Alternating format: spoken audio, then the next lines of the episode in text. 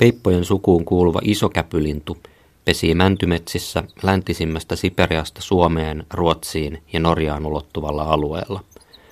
On arvioitu, että maailman isokäpylinnuista jopa neljännes pesii Suomen rajojen sisällä. Silti isokäpylintu on Suomessa melko harvalukuinen. Sen esiintyminen on laikuttaista ja erityisen riippuvainen se on pääasiallisen ravinnon lähteensä männyn siemensadosta. Käpylinnut ovat erikoistuneet syömään havupuiden siemeniä ja niillä on eräs lintumaailmassa harvinainen ominaisuus. Ylä- ja alanokan kärjet ovat käyristyneet ristiin.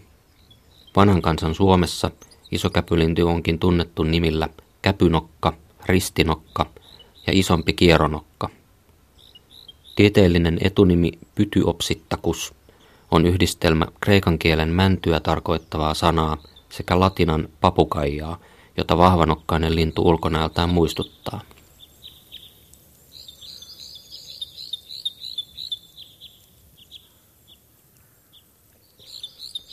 Isokäpylinnun erottaminen hieman yleisemmästä sukulaislajista pikkukäpylinnusta tuottaa usein päänvaivaa.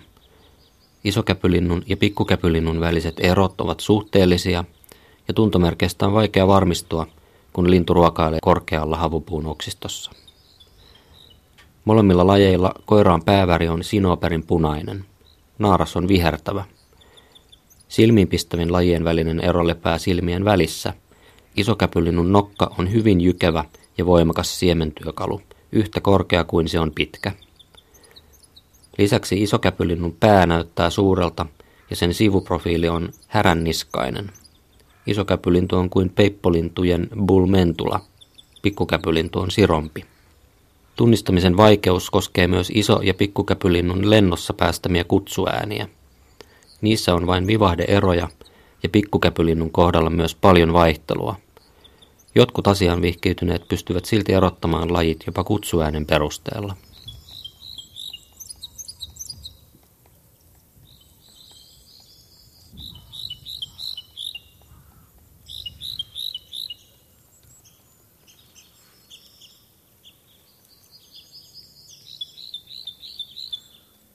Isokäpylinnun vaimeahko laulu rakentuu kutsuäänen toistoista ja sen hyrräävistä muunnelmista.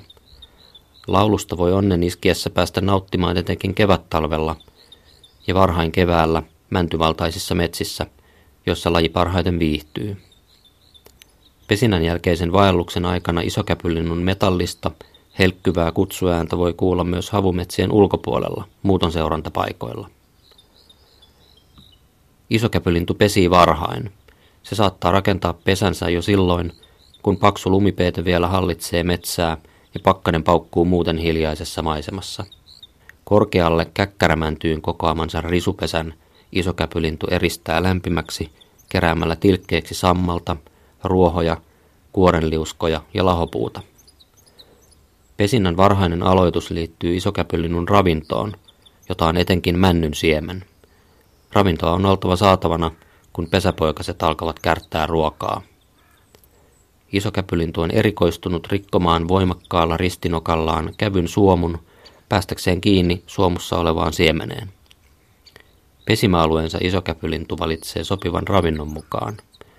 Vuosien välinen kannanvaihtelu voi olla äärevää, ja huonoina siemenvuosina laji saattaa olla kateessa sieltäkin, missä sitä on ennen tavattu.